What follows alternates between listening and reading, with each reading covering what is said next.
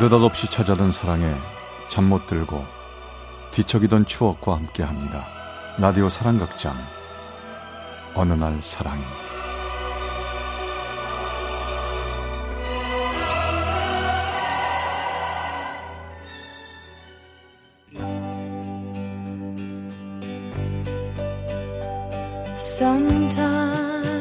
사랑의 체험수기 어느 날 사랑이 302화.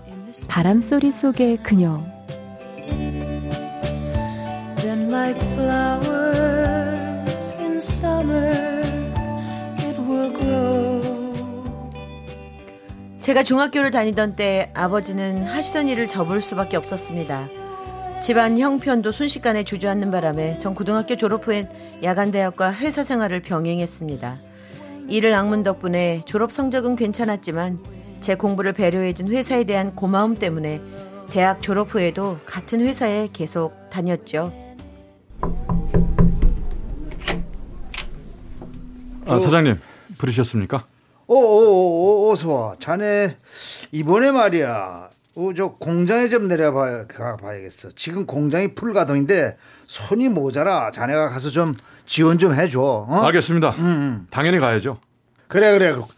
고생 좀 해주고 공장에 가면 그 김영은 대리라고 있어. 네. 김영은 대리. 김 대리가 자네를 도와주기로 했으니까 그 사람부터 만나봐야 돼. 여잔데 말이야. 아주 착하고 똘똘하고 야무져. 공장 일은 본사 업무와는 좀 달라서 걱정이 앞섰지만 사장님이 일러준 이름 때문에 조금은 안심이 됐습니다. 김영은 대리. 공장에 가자마자 전 그 사람을 찾았죠. 어서 오세요. 제가 김영은입니다. 잘 부탁합니다. 김성길입니다. 아, 맨날 조용한 사무실에서 일하던 분이라 여긴 좀 시끄럽죠? 아, 아닙니다. 저도 예전에 공장에서 알바한 적 많습니다. 아니 일단 차부터 한잔하고 일 시작할까요? 어, 잠깐 저쪽으로 가세요. 좋은데 알아요. 아 조용하고 시원하죠. 공장 마당이긴 해도 자판기 커피 한 잔 들고 여기 오면 하, 희한하게 기계 소리가 하나도 안 나고 좋아요. 아 정말 좋네요. 근데 사실 대리님이 여자라서 좀 의외였어요. 여기 주로 남자 엔지니어들이 많잖아요. 아니 뭐 그런 얘기 자주 듣는데요. 사실 제가 좀 머스마 같아요. 뭐 어릴 때부터 소꿉놀이보단 남자애들처럼 놀았고요. 아, 어, 커피 드세요. 어, 쉽겠다. 아, 예. 음, 커피 냄새 좋다. 화장기 없는 순수한 얼굴, 아무렇게나 질끈 묶은 머리, 허름한 작업 점퍼를 입은 그녀는 영락 없는 남자 같았습니다. 그치만 하얀 이가 가지런히 드러나게 환히 웃는 모습이나 커피잔을 들고 있는 작은 손은 그녀를 소녀처럼 보이게 만들었죠.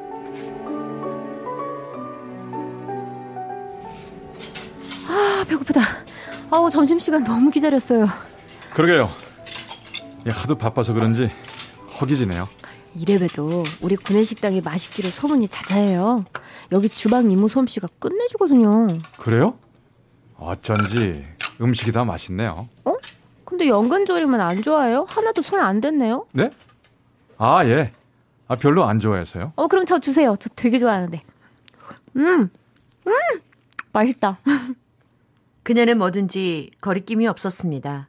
제 식판에 있던 음식을 집어 먹으면서도 수줍어하는 기색이 없었죠. 급하게 먹느라고 가득 밥이 들어간 그녀 얼굴이 왠지 귀엽기만 했죠. 그렇게 알 수 없는 설레임 속에서 일하기를 며칠 그녀와 함께 공장에서 재고를 조사하고 있을 때였죠. 성균 씨, 이쪽 수량도 확인했어요? 여기는 아까 확인 안 했던 것 같은데. 아, 거긴 못 봤어요. 아, 제가 셀게요. 아, 12개 드리박스가 하나, 둘, 셋, 넷, 다섯. 그때였습니다. 수량을 세느라고 앞을 못 본 제가 허술하게 쌓아둔 박스를 건드리면서 높이 쌓였던 물건들이 쏟아져 내리기 시작했죠. 어, 어, 어, 어, 성균 씨, 비켜요! 아, 대리님, 김 대리님, 정신 차려요, 영희 씨. 아, 아 여기 저 누구 구급차 좀 불러줘요. 구급차.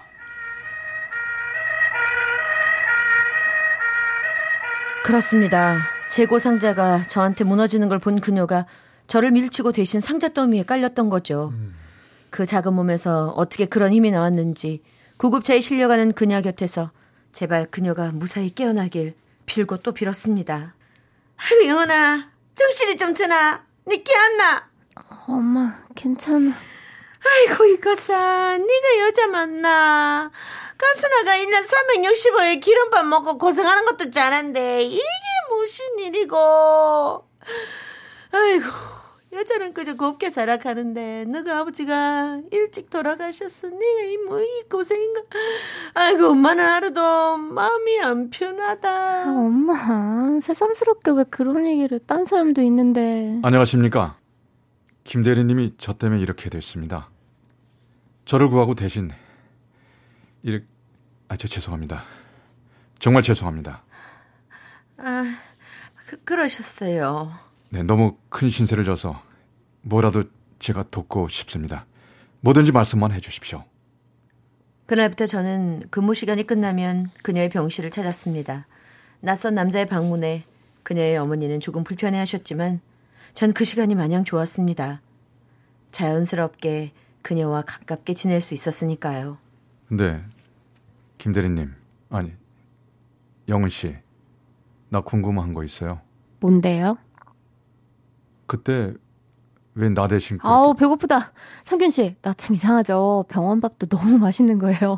식욕이 그대로인 거 있죠? 아 배고파요? 나가서 내가 뭐라도 사올까요? 뭐 먹을래요?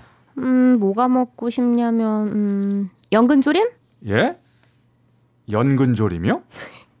상균 씨 연근조림 싫어하죠? 아니 사실은 돌아가신 우리 아빠도 연근조림 싫어하셨거든요. 그래서 연근조림은 무조건 저한테 양보하셨어요. 근데 아빠랑 입맛이 똑같은 성균 씨 보니까 괜히 아빠 생각났어요. 그래서 괜히 뭐, 아이 뭐 그랬다고요. 그녀의 얼굴이 살짝 붉어지는 것 같았습니다. 그리고 제 심장은 쿵쾅대기 시작했죠. 그녀와 내가 단단한 그 뭔가로 얽히는 걸 느꼈기 때문이었거든요.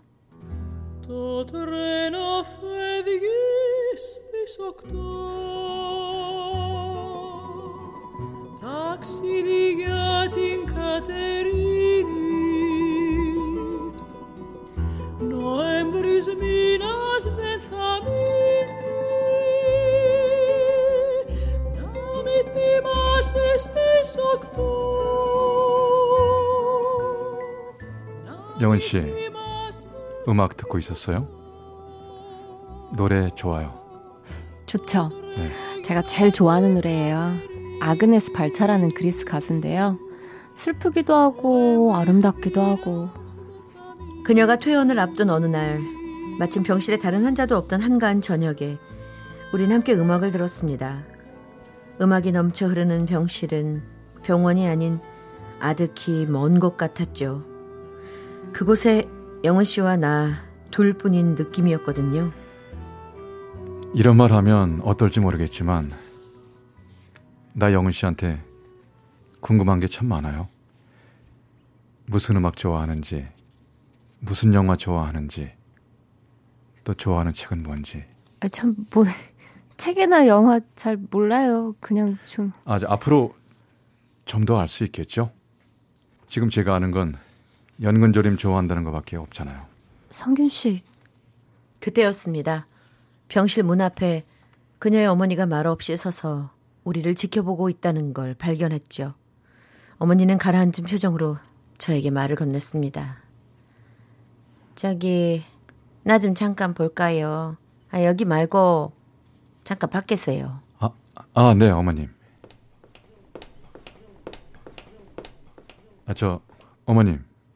무슨 일이신지요? 아, 솔직히, 나 그쪽한테서 어머님 소리 듣는 거 참 안 편하거든요. 이제 영은이 태어나면은 그쪽 뭐 볼 일도 없겠지만서도. 아, 저 어머님. 저 사실 저기, 영은 씨를 네, 이런 말 하는 거 너무 야속해 하지 말아요. 우리 영은이 아빠 없는 집에 장녀로 고생 많이 했어요. 힘들어도 힘든 내색 한 번 못 하고 난 영은이가 편안한 집에 시집 갔으면 해요. 큰 부자는 아니어도 돈 드는 걱정 없는 아마 근데 이 얘기를 들어보니까네 그쪽은만 내가 바라는 그런 집은 아닌 것 같대. 네, 사실 내세울 건 별로 없습니다. 그쪽도 그집 뭐 귀한 아들인데 일하면 안 되는 거 알아요. 하지만 내 맘 알죠. 저 미안하지만 영은이가 마음에 있어도 접어줘요. 부탁합니다. 그날 저녁 마시지도 못하는 술을 참 많이 마셨습니다. 그리고 생전 처음으로 부모님을 원망했던 것 같습니다. 왜 아버지는 사업에 실패하셨을까? 왜 나는 다시 재기하지 못했을까? 왜 난 내 스스로 돈을 벌어 공부를 해야만 했을까? 그리고 왜 난 그녀에게 마음을 뺏겼을까? 그리고 며칠 뒤 공장에서 다시 그녀를 만났습니다. 아이고 김대리 나왔네. 몸 다 나았고요. 네 멀쩡해요. 아이 고생 많았어요. 조심조심이래요. 또 다치지 말고. 걱정해 주셔서 고맙습니다. 열심히 할게요. 아, 김대리님 어, 서 와요. 아, 저 일이 있어서 이만. 이제 성균 씨 얘기 좀 할래요? 잠깐 나가요. 하, 좋다. 여기서 우리 처음으로 같이 커피 마셨는데. 오늘 출근 안 했으면 못 볼 뻔했어요. 나 오늘까지만 공장 근무고 내일은 서울 본사로 들어갑니다. 어, 왜 벌써요? 이달 말까지 아니에요? 우리 엄마 때문에 그렇죠. 아, 아니에요 그런 거. 그냥 일정이 그래요. 성균 씨, 나에 대한 마음이 겨우 그거였어요? 우리 엄마 한마디에 휙 바뀌는 정도였냐고요. 아니 누가 지금 당장 결혼하재요? 우리 아직 시작도 안 했는데 왜 그래요? 시작 안 했으니까 이러는 거예요. 시작 안 했으니까 상처도 덜 받잖아요. 그걸 몰라요? 뭐 결국 성균 씨도 우리 아빠랑 똑같아요. 나만 남겨놓고 훌쩍 가버리고 난 어쩌라고 보고 싶을 때 어쩌라고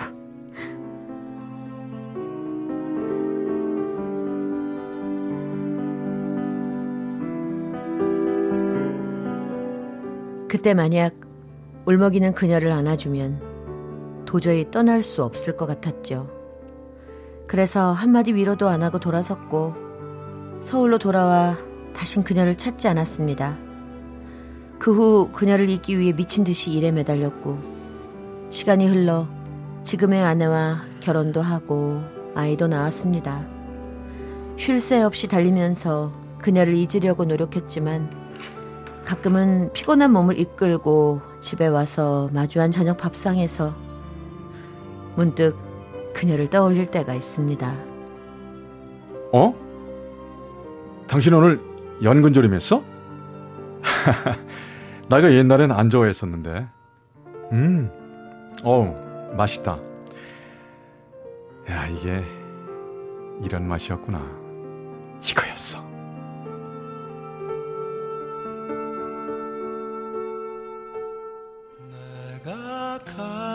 갑자기 가슴이 아픈 건 그대 내 생.